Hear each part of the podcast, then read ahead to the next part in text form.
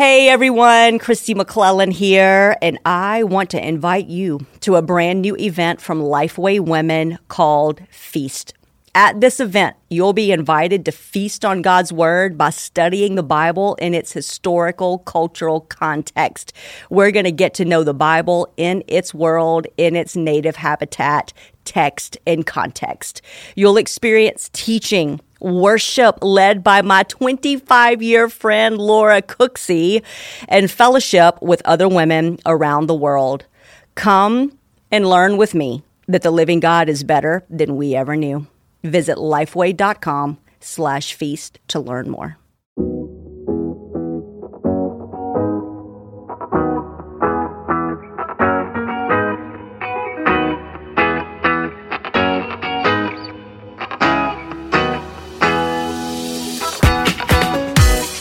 This is the Marked podcast from Lifeway Women. We're your hosts, Elizabeth Hyman and Kelly King. Each episode, we'll talk about what God is doing, how He has and is marking each of us. Sometimes that will be through interviews, and sometimes we'll have conversations around the table. We're so glad you've joined us today.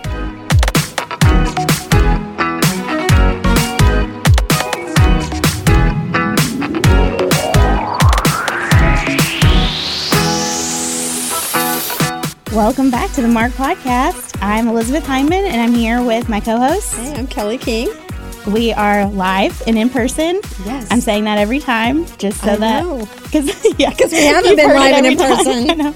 and so uh, we are recording this at Lifeway Women Live, and we're so excited to be face to face with people and like getting to chat. And um, for this episode, we're going to be talking with Jen Wilkin and Kristi McLelland, and we're so excited to get to chat with y'all about the Bible and women in the Bible. Yeah, I feel like we can be kind of in the nerd zone for this one, oh, don't you? Sure. I think yes, so. I'm like ready so. to put on my glasses and just yes. dive in deep. Yes. Yeah. Pull out the commentaries. mm-hmm. Let's do it. Both of you have been on our podcast before, so we won't make you like do a full introduction, but if you could just briefly just give your life story. I'm just kidding. you just your testimony. Um, but if you could just tell us like a, a little bit about yourselves, your ministries, uh, and what God is doing right now uh, for you in life. I feel like it's crazy. Yeah, we can start with Kristi. First of all, if we're in the nerd zone, I'm very happy right now. so let's just lead out with that. yeah. Um, but for the past 15 years, I've had just the privilege of teaching Bible in the mm-hmm. Biblical Studies Department at Williamson College. And I also serve as the executive director of New Lens Biblical Studies. I take teams on two week biblical study trips to Israel, yeah. Turkey, and Greece and Italy, um, helping Western believers get a better understanding of the scriptures in their original historical and cultural context. Yes. So you've been kind of grounded for a little while. I am grounded, and I am sad to be grounded. yes. I'm in the process right now of rescheduling my fourth Israel team for this oh, year. Wow. my goodness. And it's been 13 years since I've gone this long without being in the land. Wow. Yeah. Um, and the land is a well for me. So I'm a little parched. Yeah. Um, but very grateful. I was so excited for this weekend. Yeah. I'm an extrovert, so to get out and be with people. So this is a ministry to me just to get yeah. to be here this weekend. For sure. Yeah, um, I mean, I'm currently on staff at my church. I'm overseeing our next gen ministries and family ministry and our resources right now. I've had many hats at the church, but the one thing that has been constant through my time there has been teaching the women's Bible study, writing the curriculum, uh, and then additionally, I write and speak in other forums, or at least I have historically. Now I just do things in my living room, which is, uh, I'm not, Kristi, I'm not an extrovert. So I'm living my best life in my stretchy pants right now and not sad about that piece, although it is very strange times for all of us. Um, and yeah, I, my, my drumbeat is for Bible literacy, um, mm-hmm. specifically among women, but not limited to women. But that's just the place that I have the most opportunity and uh, to, to speak into things and, and, and want to speak into things things, and so have have built uh, my ministry around that message that the the Bible is for everyone, and that we should have access points for for all the people who are sitting in the seats, so that we don't have an expert amateur divide between the people who are on the platform and the people who are listening. That's good. Yeah, Jen, I think a lot of women can probably, you know, if they're working on a church staff or even volunteering in a church, they get the whole I wear a lot of hats mm-hmm. or I've had lots yeah. of jobs yeah. because that tends to happen a lot um, in yeah. in a lot of different contexts. But I think especially in ministry for women, they tend to to kind of have oh and you can do this and can you help us with this i was a church secretary for a little while and that like line about uh, other, other duties, duties as as- assigned. That was really That's stretched, and yeah, there was a lot that fell into that category. Absolutely. Well, one of the things we love about both of you is that you you help us learn a lot about women in the Bible and how to study the Bible. And one of the things that you both do really well is helping us understand the importance of context in Scripture. So, Jen, let's start with you just a little bit. Why is that so important, and how do we do that well? Well, I think that uh, probably the pervasive idea around Bible study in our current um, day is that the Bible is for me and for now. And the Bible is for me and for now, but the Bible is also for us, the church, and for always. And before the Bible is for me and for now and for us and for always, it has been for them for then. It has been for those who came before us. And so anytime we open up the scriptures, we should be sensitive to the fact that we're not the first per- person or people that these words were written to. And we have a responsibility to do our best to put ourselves in the skin of the original hearers a little bit. And and so I think sometimes when people hear this, uh, they can think, oh, if I learn about the history or the culture of the time in which a book is written, it will be the secret decoder ring that unlocks this book for me. And I always like to be very clear that there is a plain meaning to Scripture that's uh, that is accessible to us if we don't have some of these historical and contextual um, cultural clues. But that information is actually available to us and it isn't even that hard to find. And so I would say, especially to those of us living in this particular time period in the life of the church, to whom much has been given, much is required. We have an incredible amount of access to to this kind of of context, and so um, we should we should take that opportunity to avail ourselves of it and step into the world of the people who the Bible was originally written to. But do you find that women a lot of times, like even this morning, I started the book of Jeremiah yesterday. If I was, if I just open my Bible, start looking at Jeremiah, there's a lot of things in there that I'm going to be like, I have no idea what this is. And so, th- and I'm I'm really glad you said access is available. Mm-hmm. Like we just mm-hmm. have to work a little harder, mm-hmm. maybe at understanding. And, and Kristi, you do a good job of helping us think through what is that that Middle Eastern lens and how would it the ears of those you know that that got it the first time. Talk a little bit about the importance of that lens.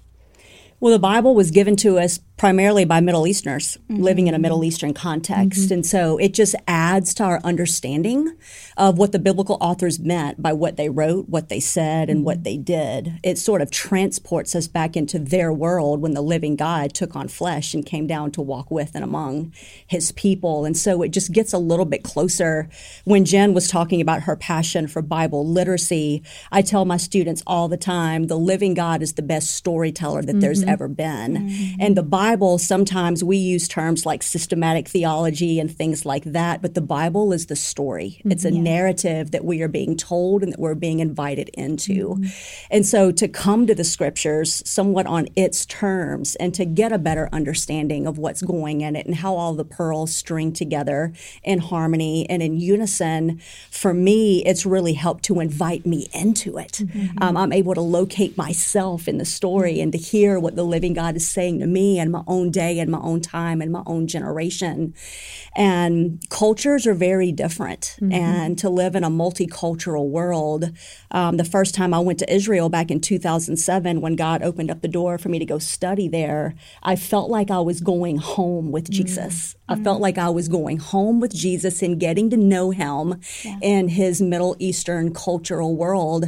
And I tell people all the time, it Jesus is better than we ever knew. Mm-hmm. And for the past 13 years, I've just been so passionate about serving as that bridge for that and just really making sure that people understand the Bible is put on the bottom shelf by the living God.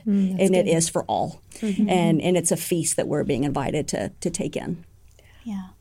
And just to follow up on that a little bit, I know you talk a lot about the honor shame culture and how that is so um, pervasive in the Bible and in Scripture, especially when it comes to women. Can you just briefly, I know that's going to be hard because you have a whole study about this, but could you just briefly explain that so that our listeners will understand that aspect of Scripture?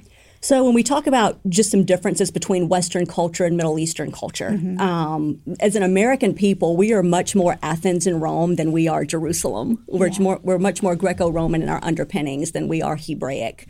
And both in the biblical world and today, the Middle East, not just Israel, but the greater Middle Eastern world, they are what we call an honor shame culture. Here in the West, we're more of a guilt innocence culture. We're more of a horizontal culture. But the biblical world in the Middle East today, they're a vertical culture. And so they don't speak in terms of what is right or wrong. They speak in terms of what is honorable and what is shameful. And so it's a different culture, it's a different language. And so when we talk about women, when we go back 2,000 years to the first century Jewish world of Jesus, um, as a woman, I'm really curious about where was woman located in that world 2,000 years ago? What was her life like? What was she up against? What was for her? Um, and that's where we begin to see just another shade of just Jesus's unique ministry um, then. And I love it because if he did it for her, he's doing it for us. And he's the one who lifts us out of our shame, restores our honor, and sends us out in shalom. Yes. And I, th- I think I was just going to say, I've heard Jen talk about this with Rahab, and I may be like spoiling something later on, but um, that is one of the one of my favorite stories to hear from this perspective because I feel like we often, um, and and you talk about a lot of the women in the Bible too in your study, Jesus and Women. There's a plug, but yeah, it, I feel like that very demons- very well demonstrates the honor shame and how God was bringing her out of her shame and into a place of honor, and even in where He lists her in the Bible um, in the genealogies of Christ. And so I think, um, yeah, we've heard both of you talk about that, and that's such a, a powerful tool and lens to view scripture through for sure. Yeah, and even in kind of jumping off of that of how do we see like the encouragement that we can give women today who maybe face that or they live in maybe um, just shame? Um, what's the encouragement that we give them from Scripture of how Jesus treated women? We always dignifies them. He sees them as image bearers.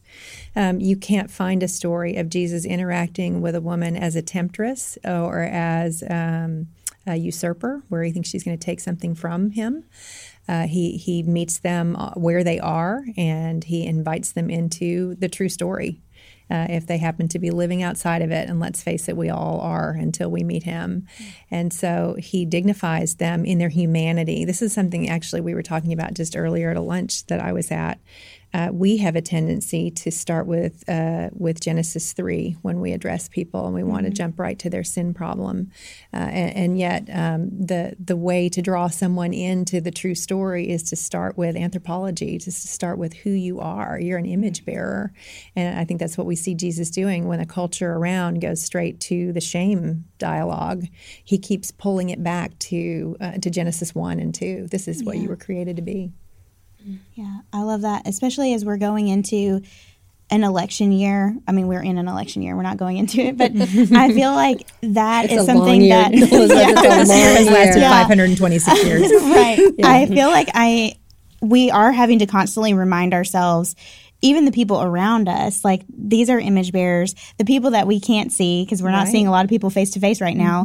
Um, so through the screens these are image bearers. And starting in that place rather than the like they're broken by sin which we all are um, it really does change your perspective not only of the people that we see in the bible but also the people around us today and just how um, yeah we are all i love starting in genesis 1 and talking through that and and just how that's who we were made to be we were made to reflect god and um, and all the people around us are also made to reflect God and be bearers of His image. And the people that you don't see, that you just see their like tweets or whatever, they also are image bearers. And so that's just important to keep in mind. I feel like, especially this season, but always. Always, Yeah. yeah. I think it'd be fun to just have them t- tell us maybe, put you on the spot, maybe a favorite story of a woman in the Bible. Like if you had to pick maybe one that you kind of just like you love to go Well, that's to. kind of our marked question. oh, it is. Oh, yeah. Okay. so which well, one? I mean, we want to jump ahead? Let's go for it. We can. Yeah. We and can I know I know. Kristi said she's going to have a hard time picking between them, so she can you can do more than Mm-hmm. one. what so we always ask what's marked you and we wanted to Mm-hmm. make this one a little bit different because we've asked both of you that question. So tell us about a woman in the Bible who has marked you in your walk with Christ. You know, I had to take my dog on a walk to ponder this one. Yeah. Um, so Chester and I went for a walk, but I, I tried love to. that you both love dogs too. Yes, that's true. yes, we didn't Yeah. think about that, did we? Yeah.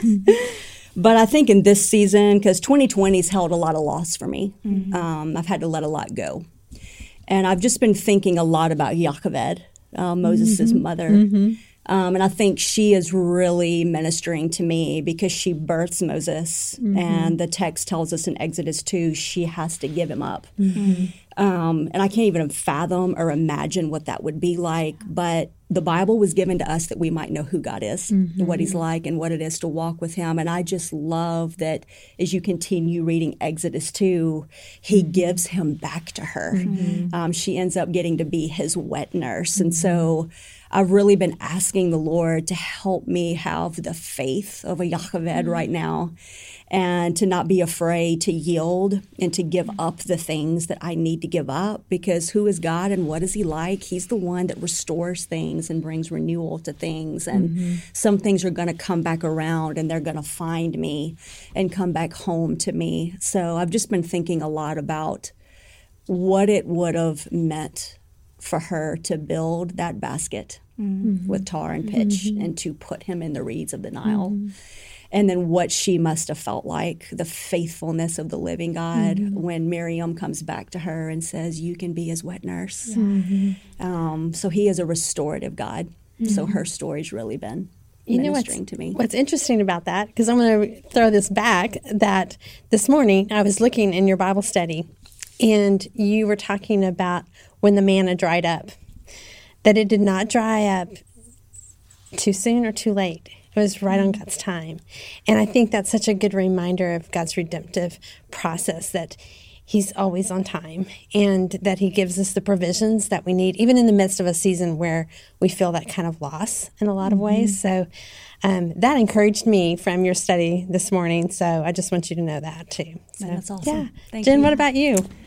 Oh, I'm totally going to say five, but they all happen right in the same place. And you're you're you're Is right where I was with Kristi. It starts with Shifra and Pua, and then Jochebed and Miriam, and even Pharaoh's own daughter. Because if you think about like uh, for my whole life, I thought of Charlton Heston associated with the Book of Exodus, like, uh, and even with the later versions that were made, those stories always start, you know, when Moses is already uh, growing or grown, and that's not where the Book of Exodus starts. It starts with five female deliverers who literally deliver Israel. You know, they are like Shifra and Pua are literally delivering Israel in the face of death, uh, and and the same as was said with Jochebed and with with Miriam, and and that Pharaoh's. Pharaoh's statement to kill the male Israelites is basically a statement against female worth. He basically doesn't even see women as a threat. And so then you see these five women, even his own daughter, subvert his plans um, by bringing Moses safely to a place where he's going to lead the nation of Israel out. And so it's just an extremely powerful image to me, and one that I feel that was kind of withheld from me in my understanding of that story for years. It just wasn't spoken of. I had never heard of the Hebrew midwives into mm. adulthood. Mm-hmm. And some of that's because I hadn't been very faithful in my Bible reading plan, mm-hmm. you know? Mm-hmm. Uh, so there's a plug for Bible literacy. Um, but you find those stories there, and they're not. They're not small interjections into the text. They're shaping the whole story of the mm-hmm. book. So it's just a precious couple of chapters to me. Mm-hmm. Yeah.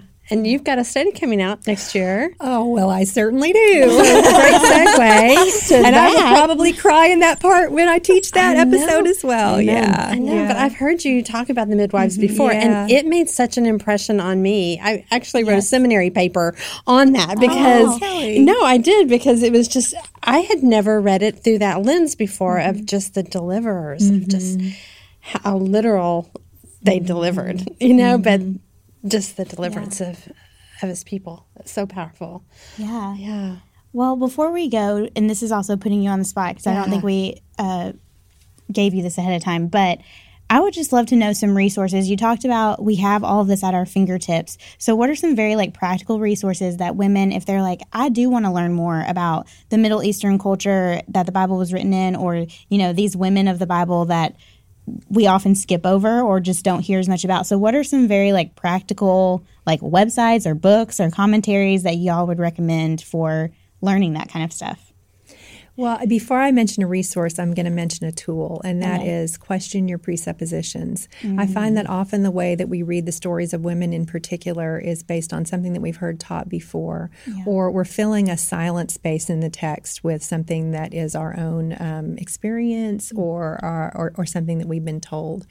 And um, we expect, I don't know why we expect this of the Bible, but we expect that the Bible will express outrage every time there is something that is outrageous, mm-hmm. or that mm-hmm. the Bible will express joy every time there is something mm-hmm. joyful. Um, but if we were reading with more of the ears of the original hearers, we would know where to fill in the outrage and the joy in a way that we just haven't developed a lot of muscle memory around most of us. So when you read a story and you um, feel panic because you think, maybe God hates women. Mm-hmm. Mm-hmm. Um, take a deep breath and ask, did I bring something into this that, that isn't there? And, and then uh, let your natural curiosity be raised. Uh, and then in terms of just resources, really most of us just need to start with a decent study Bible yeah. and let that point us toward deeper study if there's something we want to look into further. Um, it does take time to figure out where mm-hmm. you can trust what what sources you can mm-hmm. trust and so i'm really interested to hear um, kristi what you would say um, because you've done a deep dive on a lot of this but i think for most of us if we would just start by reading that introductory material at the beginning of a book of a bible mm-hmm. yeah. and then if we would read whatever story we're in in the context of that whole book it would mm-hmm. help us to anchor ourselves without going even much deeper than that for sure I love the question because, mm-hmm. again, it, it's just a, another way for us to make sure um, yeah. that we are affirming that the Bible's on the bottom shelf. Right. Um, so, speaking of Bibles, um, mm-hmm. oftentimes I get asked, Kristi, what kind of a Bible do you mm-hmm. use? Um, I love it. I would put barbecue sauce on it and eat it if I could. Just take it in. It's the NIV First Century Study Bible by mm-hmm. Kent Dobson. And it's valuable. Like Jen said, it's the introduction to every book, but all of the commentary is through an Eastern or a Middle Eastern cultural lens. Mm-hmm. So when you're reading something like what Jen was saying, I tell my students all the time if you read something in the Bible and God seems just arbitrarily mean mm-hmm. or something is yeah. going on, just back up. Something mm-hmm. maybe culturally is going on, maybe it's an idiom. Something is happening right now, and just be okay to simmer in it. Mm-hmm. Yeah. You know, the Jewish people talk about eating the mystery. Mm. We want to solve the mystery but the scriptures are greater than us. And so sometimes we can just eat them until some revelation comes along through study or community or different things like that. But I've been using that Bible for several years. And another one, it's called the Cultural Background Study Bible. Mm-hmm. It's another one where all of the commentary, the map work, the cultural underpinnings and understanding, it, it they, these Bibles function like a time machine. Yeah. They will take you into the biblical world and help you, again, as Jen was saying, kind of read and hear and understand these stories the way that the people who were there mm-hmm. embodying and living them out, mm-hmm. what it would have meant to them, how they would have heard it, how they would have experienced it, what it would have meant to them, and then we can gain a better understanding of what it's saying to us today. Yeah, that's so helpful because I feel like that gives us a place to like yeah, start. Absolutely. And um, we'll have links to everything in the show notes so that you can find it. Um, and yeah, thank you so much, both of you, for being here. Because it's great is, to have you both. Yeah, oh, I love being in the nerd zone. Is that what you guys know? Can we stay yeah. in the nerd zone? Yeah, yeah, yeah. Have to Always. the nerd zone. No, we don't ever. No. Yes. So thank you both for um, being on the podcast today, and we'll see y'all next time. Bye.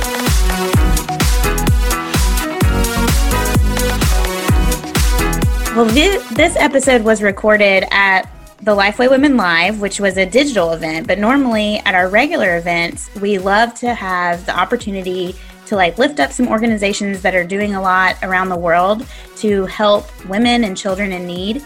And one of those organizations is Compassion International.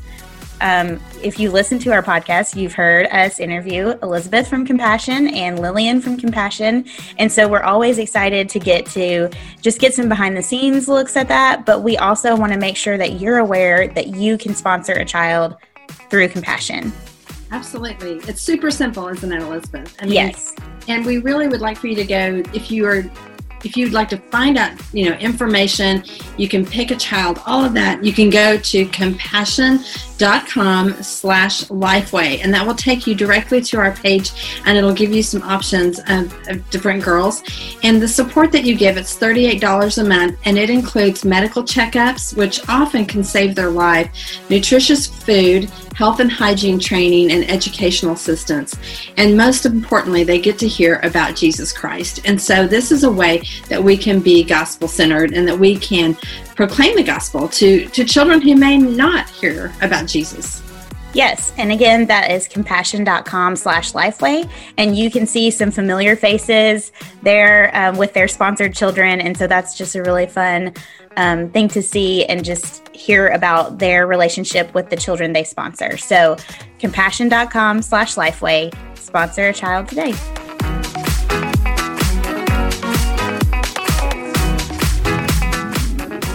Thanks so much for listening. If you want to join in on the conversation, you can find us on Twitter and Instagram at Kelly D. King and at Ed Hyman. Use the hashtag marked podcast to connect with us. You can also find Lifeway Women on all social media channels at Lifeway Women. All of today's show notes will be posted at lifewaywomen.com slash podcast. If you love the show, leave an iTunes review.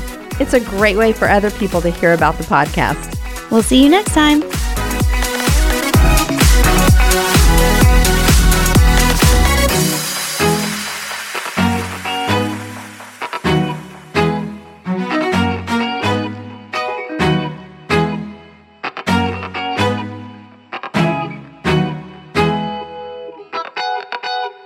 Home should be a place where we feel at peace, where we can be ourselves, where we feel loved. For a lot of us, though, home is a place of heartache, hurt, and loneliness. As believers, Christ promises us an eternal home. But what does that actually look like? And how do we deal with our current homesickness? I recently wrote a Bible study called Come Home for Women, and I'm so excited that Come Home will also be available for teen girls.